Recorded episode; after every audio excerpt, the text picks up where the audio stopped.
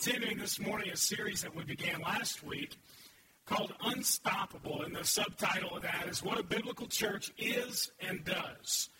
And for some of you, think, well, you know, that sort of seems real organizational and sort of technical and all of that. But I think that we'll find as we look at the scripture that, and I'm thankful for this, there is not the technical jargon that comes with a lot of church growth strategies and how to do things and all of that. There are principles that we put in, and hopefully, as we apply those, that we become the kind of church and kind of people that God wants us to be. And so last week, we looked at the fact that Jesus invites us to be a part of what he describes as an unstoppable movement, his church. He said, I'll build my church, and not even the gates of hell, not even the forces of hell primarily death. Nothing can stop what I'm going to establish. And so we learned that, that he uses, it's his church, but he uses people to build it. And if we're going to be a part of that unstoppable movement, and we're really not just going to exist and survive as individuals and as a church, but we're going to be unstoppable. We have to believe in and imitate the founder of this unstoppable movement, which is Jesus Christ himself. And so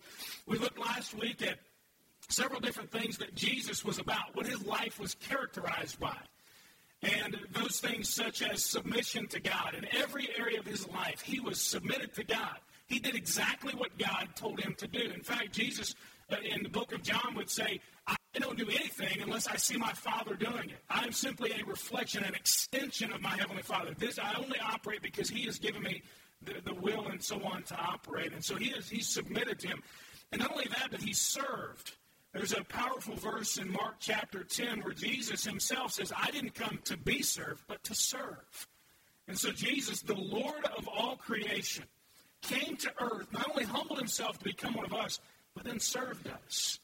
And so we imitate him in that way. Not only that, but he sacrificed. The end of that verse says that Jesus came to give his life as a ransom, as a payment for our sin. In exchange for us, he died.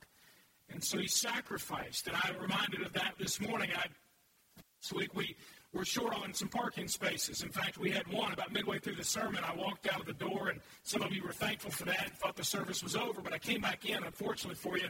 But while I was out there, I looked, and there was only one parking place. I'm thankful today that some of you made the sacrifice, and you're physically able and don't have young children or be dangerous. You, you parked across the street.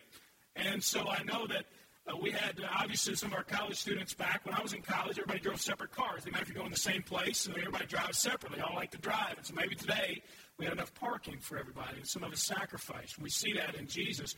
Not only that, but Jesus said at the end of the passage where he's interacting with Zacchaeus, he said, I've come to seek and to save what's lost. And so we look at following his example means that we don't just simply wait for people who need Jesus to come into our path, that we operate that way, but, but we also go out and we seek. We do our best to invest our lives in those who need Jesus. And we leave the saving, of course, up to Him, but we invest and seek out those people. And then we saw where those people who came to Him and began to follow Him, He shepherded them. He got His hands dirty, so to speak, in their lives. And He helped them through their problems and issues. And He moved forward with them. And they wandered off sometimes, and He helped to bring them back. And they did things that were wrong, and He helped to correct them and so on. And and so we're looking at how we can be part of this unstoppable force. Because if we're honest with ourselves, and honest as a church, none of us really want to just exist. Some of us operate that way. Some of us sort of go day to day and we're just content. But really, at our core, I would, I would guarantee you that if we were to sit and talk, every one of us in this room would say, you know, as a person, I don't want to just exist. I, really want to do something with my life. I, you know, I may be young, I may be old, I may be in between, but however much time I've got left, I really want it to count for something. I don't even know what that means, but I want it to count. And as a church, if we were to really be honest, we would say, you know, based on what the Scripture says and what we know we are to be doing, we don't want to just exist. We don't want to just survive and sort of run out the string on whatever God asks for. if We really want to do something. We want to be unstoppable. We want to be impactful. We want God to use us. And so we're looking at how that can happen. And, and I want to put before you today that it, that doesn't begin with implementing some new strategy or program. Eh, a lot of times you'll read something, hear something, and, and I know just in, in the circles that I happen to operate within, which is largely church work kind of people, pastors and stuff like that. They, they will, will throw at you a new strategy. Well, if you just try this, if you just implement this program, well, then things are going to really take off. You'll see God do some amazing things, but I'm convinced it doesn't begin with that. I'm convinced that it doesn't begin with writing some mission statement and hanging it on the wall. Though that may be part of it, it doesn't begin with that. It also, I don't believe, begins with developing some new vision for God's church. God's already given the vision. He's already laid it out in the scripture, and we see it over and over. And he says, fix your eyes on Jesus and then go reach lost people. I don't know what other vision we can come up with that's any better than that, and I'm not arrogant enough to think that I can try. And so we look and we don't say, well, we need to discover or, or to figure out what the new vision is. And nobody's ever thought of it. In fact, I think what we need to do is rediscover what God's original vision is and begin to implement that as best we can in our setting. And so as we do that, I think we'll see God begin to work. And so I want to take us, as we've looked at last week, to scripture again. I think today we'll discover an important factor a very vital factor that kept the, the members of the early church dependent upon Jesus and effective in their ministry toward others. And so, as we look at this series, understand that I'm not trying to be extremely technical and say, well, if we'll just operate in this particular ministry this way, then wow, watch out. Because what I think is that we have to lay the foundation and we have to get our hearts ready and we have to make ourselves open and available to whatever God would want to do in our lives individually and collectively. And then whatever is implemented will work.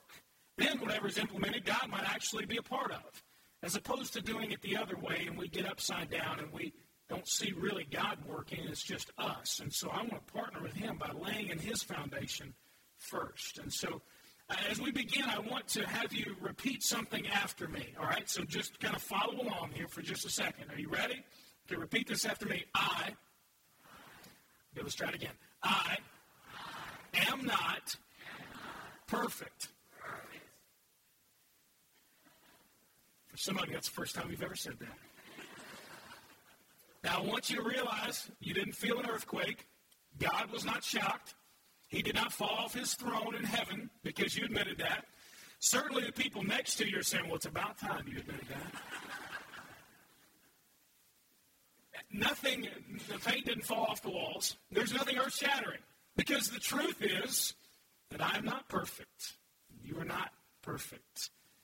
Why would we admit something like that? You know, we make light of it, but think about it. You ever been to a place, particularly a church, where you walk in and you feel like, I just don't belong.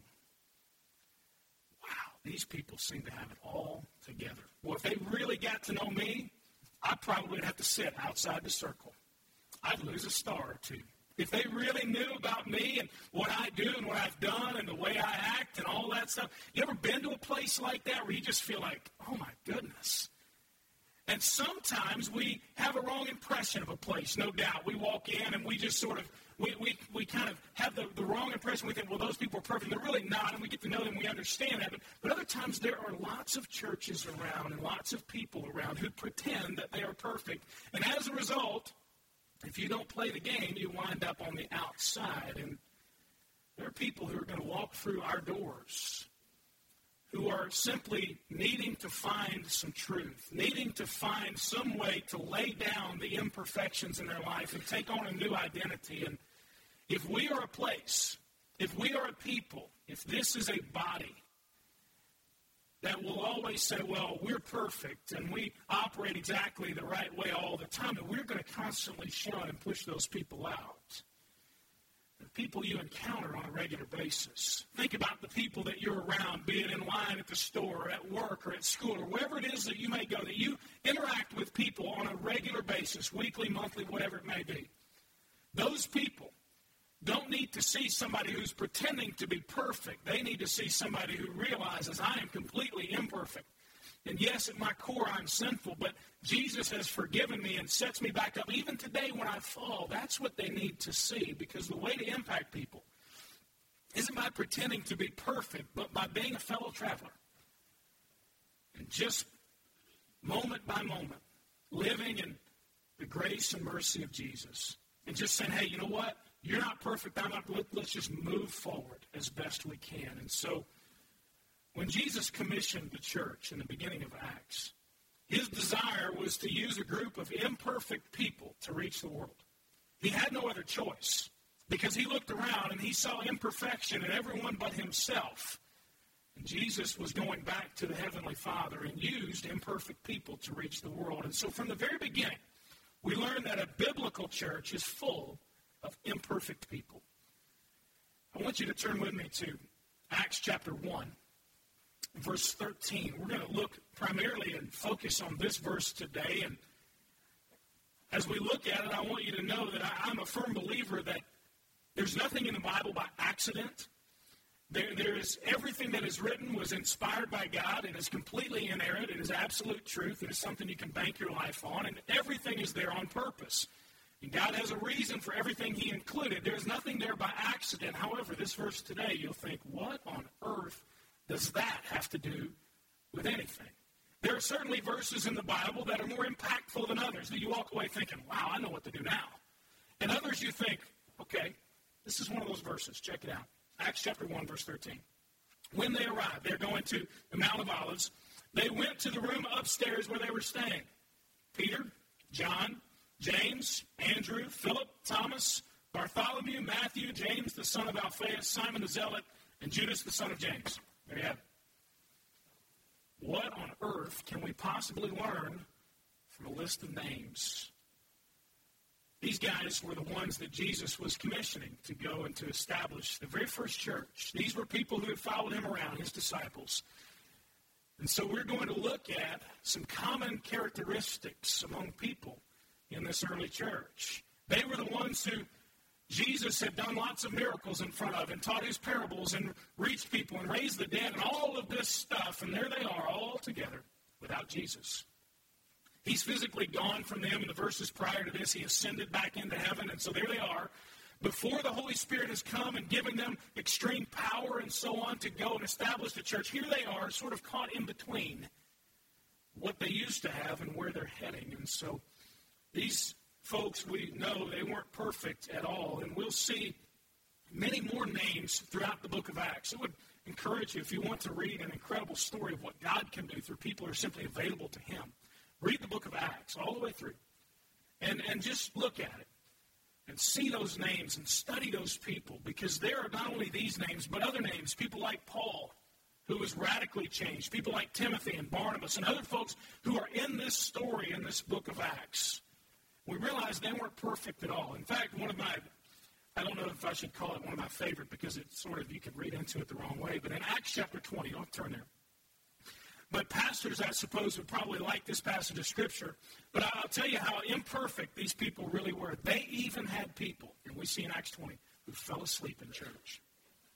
They fell asleep in church. Now, I know that in here, none of us have that tendency. That none of us, when we get in here, kind of settle in just a little bit and think, man, I didn't get very much sleep last night. Now's my chance. Nobody thinks that. And particularly when I get to going and all, nobody, I mean, no, it's just you're on the edge of your seat the whole time. I sense it. I feel it. Okay, and if that's not the case, then just kind of smile and you know, and, and or nudge somebody and wake them up. Thank you in the back. But but you know, but they even had people who fell asleep in church. Now you know that in Acts chapter 20, we see the penalty for this guy falling asleep. Luke records in the book of Acts that Paul kept on speaking. You can only imagine that Luke's just trying to be nice, saying he wouldn't stop. Holy cow, he's going on forever and ever and ever. It's past lunchtime, it's running into the afternoon. Why doesn't this guy stop? Paul kept on speaking, and while he kept on speaking, there was a young man who it says fell into a deep sleep. I don't know if he was snoring or not, but he was in deep sleep. And the only problem was, and here's his penalty, he was in a third story window. And he fell asleep in the window. And his sleep overcame him, and he fell to his death out the window. Now, that's why I say I'm not sure if I should claim this as one of my favorite passages of Scripture, but what a penalty for falling asleep in church. You know what I mean? But Paul, of course, being as gracious as he was, rushes down and says, Look, he, will live again. And, and through the power of the Holy Spirit, he was raised again. And so let's just say if you fall asleep in church, fall to your death, we'll pray for you that the Lord will raise you again so that you can then again come back to church and fall asleep once more. But, but anyway, they were imperfect. And we know this as we study and we look just in a brief way at some of these characters. We know that each of these guys, each of these ladies that we see in the book of Acts, they each had a past. We know they're imperfect because we see their past. If you're following along in the back of your bulletin, you'll see some of the stuff. You can take some notes if you like. They each had a past. They had good moments, moments of incredible faith. Peter himself walked on water. Jesus walks out on the water, and Peter says, Look, if it's really you, Lord, why don't you call me out? He says, It's me, come on. And Peter gets to walk on water. What a moment of incredible faith. Nobody in here, I don't believe, has ever done that for more than a couple steps. We go quickly down under the water. Peter, in a moment of incredible faith, did that. They got to be with Jesus at amazing times when he's doing miracles, when he's feeding the 5,000, when he's raising people from the dead, when folks are following him whose lives are forever changed. They got to be part of that. They had good things in their past, but they also had some bad things. Thomas, we know as Doubting Thomas. A guy who was a disciple of Jesus followed him around for two and a half to three and a half years. And then when he was raised again, which he promised to be do, to do, to be raised again, Thomas said, Look, that's cool. That may be right, but I'm not believing it until I touch his hands and touch his side and see the wounds. I'm not believing it. A guy who walked with Jesus every day had a moment of doubt, a moment of disbelief. Peter himself, we could tell stories all day long, maybe you've read them about Peter who, when Jesus said, I'll be crucified, Peter says, No, wait just a second. Hold on. That's not going to happen. You know what Jesus called him in that moment? He called him Satan. You ever been called Satan by Jesus Christ? That's a pretty low moment in your life if you're the disciple who gets called Satan. You know, wait a minute. He's trying to tell Jesus what to do. Jesus says, Get behind me, Satan. You don't have the things of God in mind. Peter was also a guy we know denied Jesus, who was one of his most loyal disciples, but in a moment where it was face to face, what are you going to do? point blank three times. He said, I don't know him. And violently the third time, cursing, says, I don't know who he is. A low moment. Matthew, another person listed here in this list in Acts 1.13, was a tax collector. These guys weren't liked. They weren't tax collectors like the IRS who had to follow some sort of rules. They were tax collectors that had no rules. They wanted extra money. They just add a little bit on to what you owe them. They weren't liked. I'm sure at moments Matthew thought, why did I do that? Why was I so selfish? Why did I steal from people? James and John, also listed here, were so arrogant that they asked Jesus, when you get to heaven, can we sit one at your right hand and one at your left? Can we be in positions of power? And you had to know that at some moment when Jesus died on the cross and was raised again, they finally realized what it's all about. They had to think, why were we so arrogant? Why were we so stupid to think that that's what it was all about? Paul, who later is in the book of Acts, known as Saul before his conversion, persecuted people, had them thrown in prison for following Jesus. He later would claim he was the worst of all sinners. He looks back at his past and he sees some pretty low moments. Timothy, a guy that Paul took under his wing, had some family issues. I know nobody in here has family issues, but imagine if you did. Imagine if something in your family wasn't quite right. Timothy could probably relate. He had a mother who was Jewish, a father who was Greek. He had different value systems going on in his family being pulled in different directions. What's he going to believe? Who's he going to follow? Who's he going to listen to? He had some family issues. They all had disappointments. They all had regrets. They all had a past. Some of their past we know is public because we get to read about it. Imagine that. 2,000 years later, people are still reading about you messing up. That's pretty tough. You're long gone, and we get to sit here and talk about it today and just berate them in some ways for how they messed up. They had a public past, and they're constantly reminded of it. Paul himself after his conversion, had to go before the disciples. They didn't believe him. They said, No, you're the guy who persecutes the church. We know what you're trying to do. You're trying to get on the inside and put all of us in prison. He's reminded of his past over and over. They each had a past. And so we realize early that none of the members of this early church could claim perfection. They were all sinners. But despite their histories, they each had a choice to make. Sure, they had a past. They had things good or bad. They had a choice to make, first of all, about their past. Would their failures, would their sin keep them from doing anything good in the future? Some were in need of forgiveness. Some probably still did things they wish they hadn't done. Some probably needed to forgive. There may have been tension between the group. They had a choice to make about their past. They could be paralyzed by what had happened. They could think that they had simply messed up too much. That there's no way that Jesus could use me in any sort of ministry whatsoever. Some probably didn't even want to move forward because they looked at the good old days and thought it can't get any better than that. We were with Jesus. How can it get any better? Let's just hang our hat on that and retire. That's enough. I'll retire as a disciple, and that's it. I don't want to move forward. I've done enough. They had a choice to make. Would they allow their past to defeat them? Would they allow their past to keep them right where they had been, or would they move forward? They also had a choice to make about Jesus. Would they follow him by faith now that he was gone from them physically? Would they, would they follow him instead of just when he was present, or would they say, well, that was a phase for me? You know, that was great, but I was really kind of searching for meaning during that time, and that was just a phase. You ever heard somebody talk about their religious life as a phase? Well, that was a phase for me back when I was in high school, or maybe I was in college. I was searching for some meaning. Or, you know, at a point in my life, I got really down and I needed something, and that was kind of a phase for me. Maybe they could choose that Jesus was just a phase. Or would they do what he had commissioned them to do? At the end of Matthew chapter 28, he says, Go and make disciples, and baptize people, and teach them. And then in Acts chapter 1 8, he says, You're going to be my witnesses, both where you're comfortable here in Jerusalem, then spreading out to Judea, then to Samaria with people you don't even like, and then to the ends of the earth where you've never been before. Would they do what he had commissioned them to do? And others would face this same choice throughout the book of Acts. What would they do about Jesus? In Acts chapter 16, there's a jailer who, at the end of, of the night, there was an earthquake, and, and Paul was released from prison, and, and the jailer is ready to kill himself. And Paul says, No, no, wait just a second. Look, Jesus is the one who's responsible for all this. And the jailer has to be face to face with what am I going to do? And he says, What must I do to be saved? And that night, he made a choice, and all of his family did. They were saved that night and baptized, and lives forever changed. They had a choice to make, each of these people, throughout the book of Acts, about Jesus. Not only that, but they had a choice to make about the future. I want you to write down a scripture reference, Philippians chapter 3. And I'll turn there and read it to you. Philippians chapter 3, verses 12 to 14.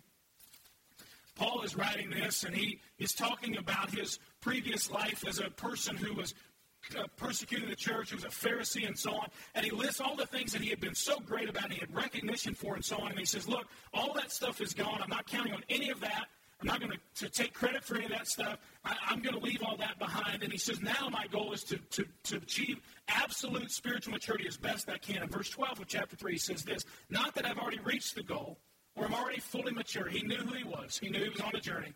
But I make every effort to take hold of it because I have also been taken hold of by Christ Jesus.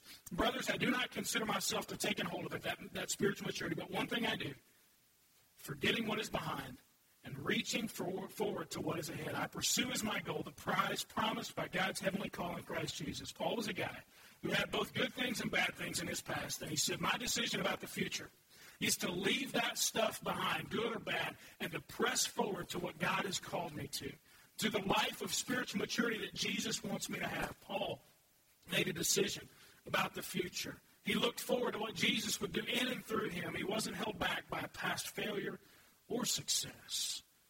The choice that each of these people in the book of Acts would make about their future was huge because they each had a future. They each had a future with Jesus in particular. They had a future with him. He had called them, forgiven them, set them back up when they had failed, and he wasn't finished with them. He wanted to live in them and through them and make them the people that he wanted them to be. So they had a future with Jesus. And they also had a future with each other. These guys would partner together through the rest of the book of Acts and, and further on into the New Testament. They would partner together in an incredible movement. Peter and John partnered together. Paul with Silas, Barnabas, and Timothy. The ministry that they did required that they embrace one another, imperfections and all, and that they move forward. So they, they had a future with each other, which would lead to their future with those that God would bring their way. Their future was full of ministry. For each and every one of these guys, though some were more famous than others, some are, are more recorded, we, we know more about them than others, they each had a future that was full of ministry. They would encounter imperfect people who were in need of Jesus we see this over and over in the book of Acts. And so clearly, the members of the early church were imperfect. Before we stop there, and before you close your notes and your Bible and turn off your mind and all of that and sink into a deeper sleep, understand that when we read about this early church that from the very beginning was full of imperfect people that Jesus used to reach the world, we're face to face with the fact that they, yes, were imperfect, but so are we. Because the truth is, each of us has a past. We each have a past filled with some good things, moments of faith that we just remember and think, why can't I operate that all like that all the time? We have moments of seeing God do amazing things in our lives, of partner with Him in ministries that, that we just think, wow, that was incredible. Or times where we just think, I got it right. For once in my life, isn't this great? We have moments in our past that are good. We also, though, have moments that aren't so good.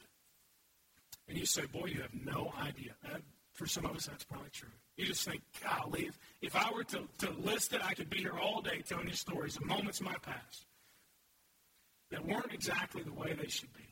Moments of sin where you just fell. And you just think, why did I do that? Moments of regret. And you look back and you just wish things had been different.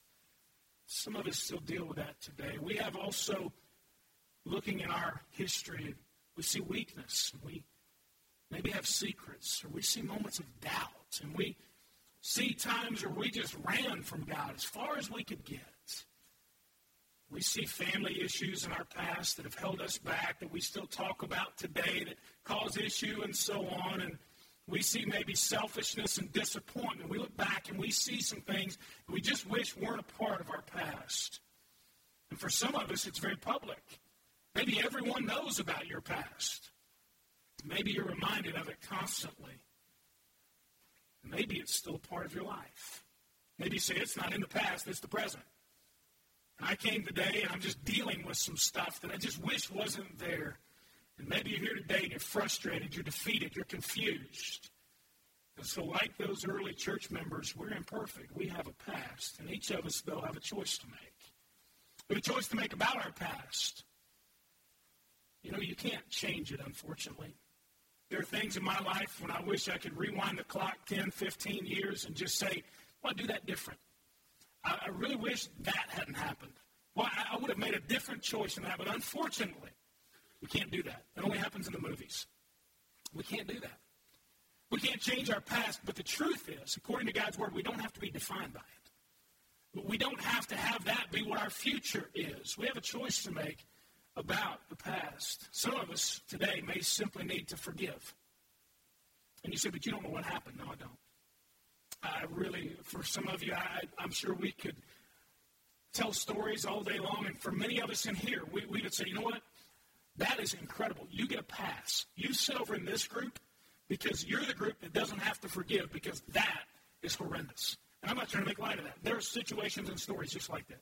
Things that have happened to you long ago that you just think, there's no way that I should be required to forgive. For others, we just think, come on, you know, get over that. Let, let's go, move on. I heard this said once if you struggle with forgiveness, and if you just say, I don't have to forgive, I heard somebody challenge me with this. Add all that stuff up in your life. Get it all together. Write it all down, whatever it is. Then go read the Gospels and read about the forgiveness of Jesus. And how all that stuff adds up to what he didn't have to forgive either. Boy, that's easier said than done. But forgiveness doesn't mean that you make something say, well, that's okay. It's okay that you did that. That's not what forgiveness is about. Forgiveness is simply a conscious, intentional decision to release somebody from what they owe you. That, that's all it is. It doesn't mean that you're saying, well, that's right, that's fine what they did. No, it's not fine. It'll never be right. But until we release them from what they owe us, we are the ones who are bound up. It's we who experience the pain. And so maybe today, for those things in your past, some of us just need to forgive. And at the end of the service, maybe here in a moment, you'd say, you know what? I'm getting out of my seat. I'm going to come and I'm going to pray and just say, God, I choose today to forgive, to release them, that person, that group, that family, whoever it may be. I release them from what they owe me. And when I'm reminded of those things, my response is going to be, they don't owe me anymore. And I may have to do that for the rest of my life. But if that's what it takes for me to operate in forgiveness, I'll do it. Some of us need to be forgiven. Some of us need to be forgiven by God. He offers it free. Some of us need to simply admit, God, I've messed up. Or go to a person in here and say, you know what? Look, I know and you know that I've done something and here's what it is, and I'm sorry. And some of us need to say, you know what? That's how I'm going to make a decision about my past. I'm going to forgive. I'm going to be forgiven. Or some of us need to simply build on what's happened in the past instead of living in it. Instead of hanging our hat and saying, well, that was good enough. That will last me the rest of my life. Let's build on those things, those past successes. I'm convinced that a biblical church is full of people who will admit when they're wrong, admit when they've fallen. And the culture there allows them to take off their mask and to say, you know what, I, I'm imperfect. I need forgiveness. I need to forgive. And then to work through problems, to get help, to get prayer, to receive encouragement. I think that's the culture of a biblical church. We also have a choice to make about Jesus. Will we receive his forgiveness? Will we operate by faith though we can't see him? Will, will we come to him just like we are instead of saying, well, give me some time, let me kind of get things together in my life, and then I'll come to Jesus? You realize when you do that, you're heading the opposite direction? You go in the opposite direction because he says, look, you can't earn it. You can't get there. Just come as you are. He'll take care of the rest. Some of us have a choice to make about him. Some of us have to realize today there's only room for one person on the throne of our lives. And it's either going to be me or you or it's going to be Jesus. Some of us need to make a choice about him. We all have a choice to make also about the future. What will it be? More of the same? You satisfied with where things are? Pleased with how things have turned out? Maybe so. Will it be more of the same, good, bad, or otherwise? What will your future be? Make a choice today, maybe, that your future will be one of following Jesus as best you can, living in obedience to Him, daily striving just to be more like Him. We make a choice about that future because we each have a future with Jesus. He's not done yet. Some of you think He's just put me on the shelf. I've gone too far. He's not done. Hear the truth today. He is not done with you yet. He still wants you. He still loves you. He'll never be finished with you, ever. Some of you don't believe that today. Some of us struggle with that, but He's not done. We also have a future with each other. As we partner together, we're going to see incredible things get done. And unless we are willing, for some of us, maybe to drop our pride or our mask and put those things off, admit our imperfections, when we do those things, then we'll see God do some amazing things. And so, as imperfect but loving people, we'll partner together to see what God wants to do here. We have a future with each other, and then we also have a future with those that God will bring our way. What will they find here? In us as individuals, as us collectively, what will they find? They're going to be imperfect. They're going to be in need of Jesus. The question is, will they find in us a willingness, a readiness to extend to them the love and the forgiveness of Jesus? What we've received, will we extend that to them? And those who are far from God, they won't be won by perfect people who pretend that everything's okay. They'll be won by imperfect but loving people who simply extend what we receive from Jesus. And so as we close, we might think, well, now what? We, we see that the early church full of imperfect people. I mean, we could do a study on each one of these guys. We could look at every single character in the book of Acts and, and just pick their lives apart and realize they were imperfect, but God did something. They messed up, but God put them back together. They sinned, but God forgave. Okay, big deal. We've each got those kinds of things. I, I think individually and collectively, our culture here has to be where one, one where people can forgive and be forgiven, where, where people can have, have someone come alongside them and, and, and they can take then their imperfections to Jesus and have their lives changed, where we, where we join with hurting people, where our past failures and disappointments can be dealt with, honestly. Where it's not something that we're afraid to admit, well, I have some issues in my life that I'm struggling with. Who can I talk to? We ought to have, and I believe we do, we ought to have more each day, more people who say, you know what, if you've got some issues, so do I. Let's move together toward Jesus. Let's do all we can. When we have a culture like that, then I believe God will entrust us with legitimate growth. God will entrust us with people who really, really need Jesus. And so let's not put on a show, pretend to be perfect in any way. It's a trap, and it's hard not to do. Because when you come to church, you think you got to act like you got it all together. And that argument that you had on the way here, yelling and all that stuff, you just stop and put on your smiling face, and here you are. I know the trap. I'm the pastor for crying out loud. I know the trap. We have issues in our house. Again, no earthquake right there, okay? For some of you, you're thinking, wait a minute, don't tell me that. You're supposed to be perfect. No. I am, I am with you on the journey. We are fellow travelers. God just so happens to say, get up and preach every Sunday. Okay, I'll do that. But we're fellow travelers. So we all have issues. So let's not put on a show or pretend. But let's just do the best we can to press forward in life and in the ministry that God has called us to and see what He does. And be okay with the fact that a biblical church is full of imperfect people. I'm going to close today. I want you to listen to the words of a song. You'll see the words on the screen as the song is played. And I want you during this song to consider the choice that you need to make today about your past. Maybe today is the day you choose to forgive.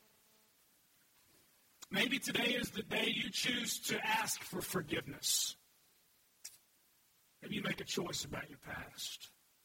Maybe you make a choice about Jesus. Maybe you're ready to humble yourself and say, I'm ready to come to Him and Him alone for salvation.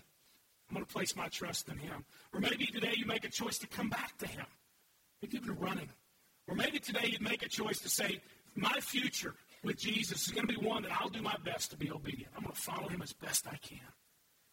And maybe that choice would include some simple step like baptism to say, I know I've been saved before, but I, have never been obedient. And something like that. The Bible says that's what we ought to do after we're saved. Maybe you just say, you know what, I, I want to know more about that. Or, or I'm going to be as obedient as I can tomorrow when I get up and I go to work or go to school or whatever it is. I'm going to do my best to be in tune with Jesus and live for Him. Maybe you need to make a choice about Jesus. Or maybe you need to make a choice about your future. What's it going to be?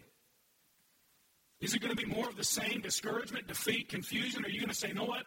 I'm going to I'm going to bank my future on Jesus and do the best I can to hear from him, to receive his truth and his forgiveness. And after the song is over, we'll stand and we'll sing a closing song together. And it's during that time that the invitation will be open for those who need Jesus. For those who may need prayer. For those who may say, I just need to pour my heart out to the Lord. And you'd be so bold as to say, you know what, it's going to take a public statement for me to do that. I'm going to walk down front. I'm going to take the pastor's hand, ask him to pray for me. I'm going to spend some time on my knees before God, and I don't care what anybody else thinks because they're just as imperfect as I am. Or maybe today you, you, you need to come and just pray that God would use this imperfect church, these imperfect people, to make an everlasting difference in our community. Maybe that's your heart's cry.